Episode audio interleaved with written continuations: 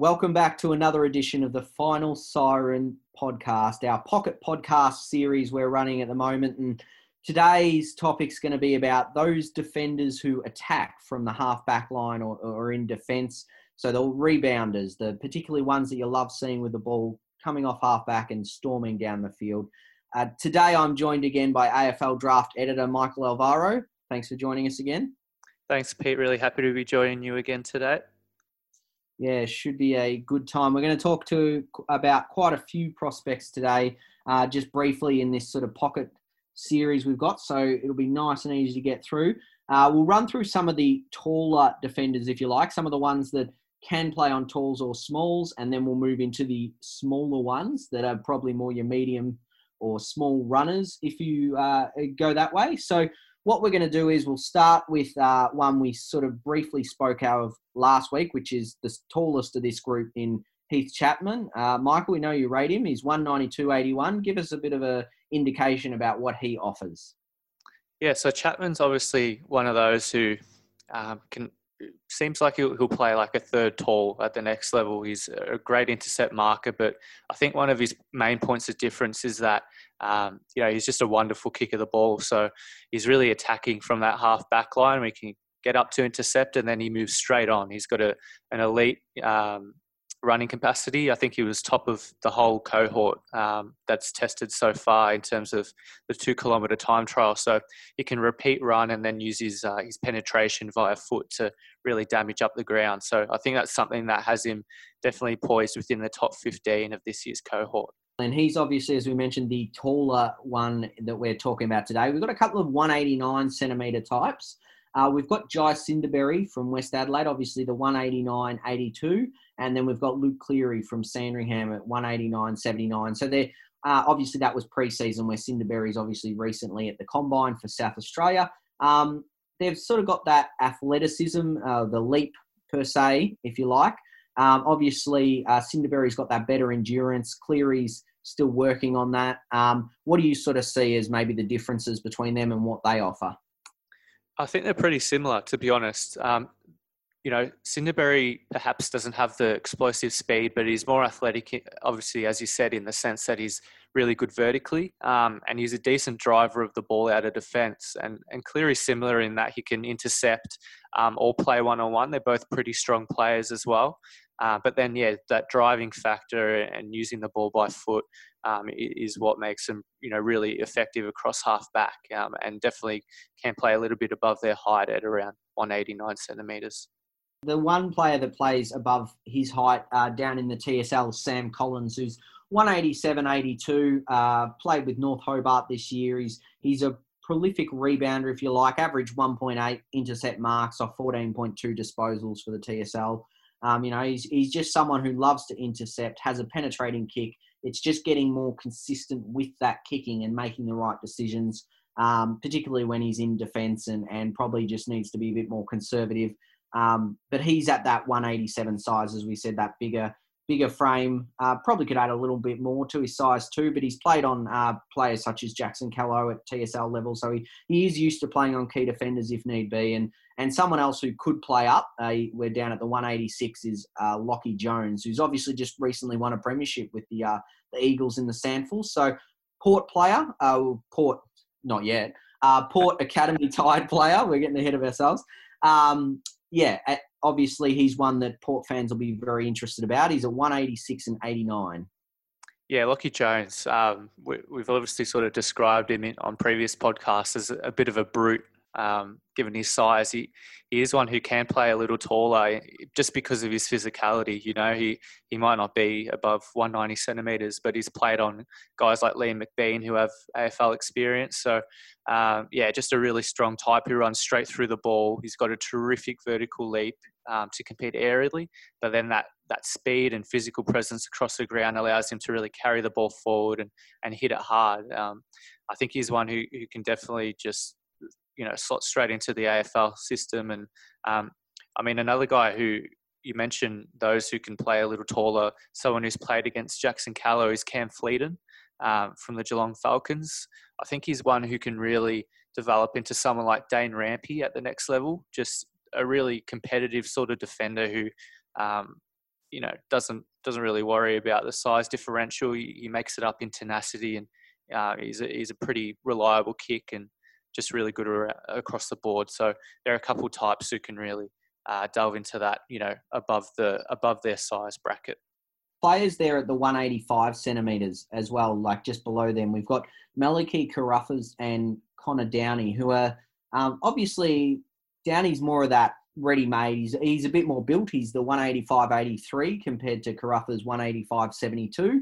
Um, obviously, Carruthers a bit more of a natural footballer, great endurance.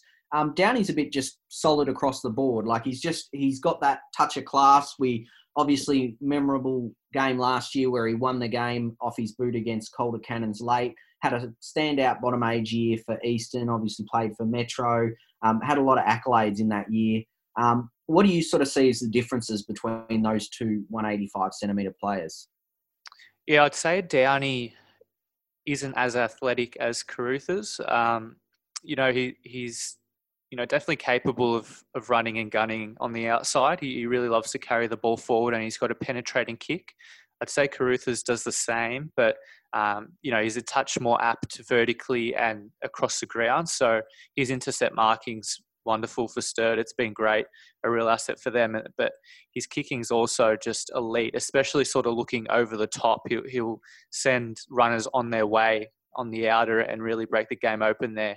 Um, and I guess Downey can do the same on his left side, uh, but just probably more so looks for distance and can even find the goals. So, yeah, they're two types who can really break the lines from the back.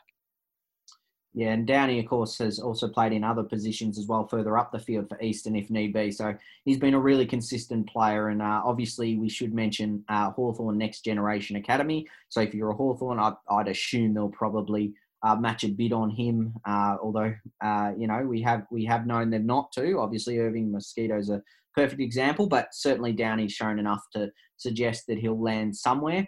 Uh, someone else who's attached to a club, Brandon Walker. He's uh, a little bit smaller at the 183.75. Uh, look, he's a top 30 hope and an athletic star. Really, that's the best way of putting it.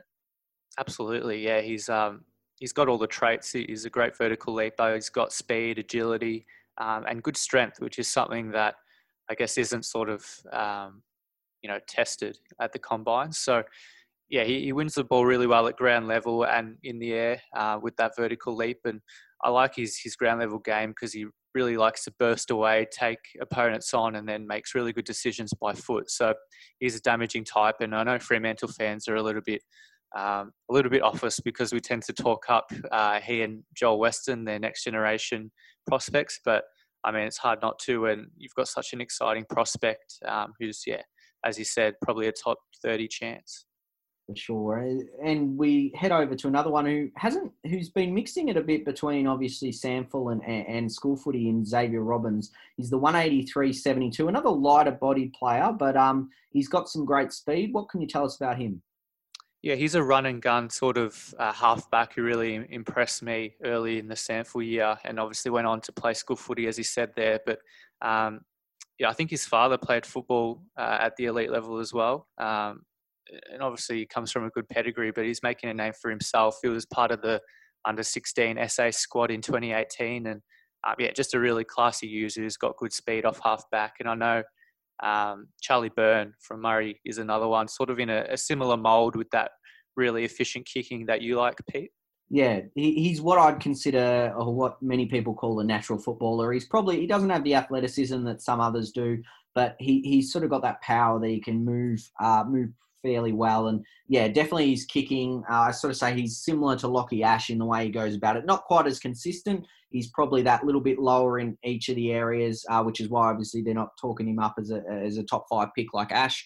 Um, he's probably later on in the draft if he does um, get picked up, but he's that 183.79, so he's a bit more built than some of the others around his size. Uh, he's strong, penetrating kick. Uh, he, he's just able to move the ball really well. And I, I, think that certainly he's one that clubs would consider late, uh, part of the Allies Academy or the Allies Hub, if you like, um, not attached to an, a, a, GWS or a Sydney Academy, though. So uh, he's on the free market.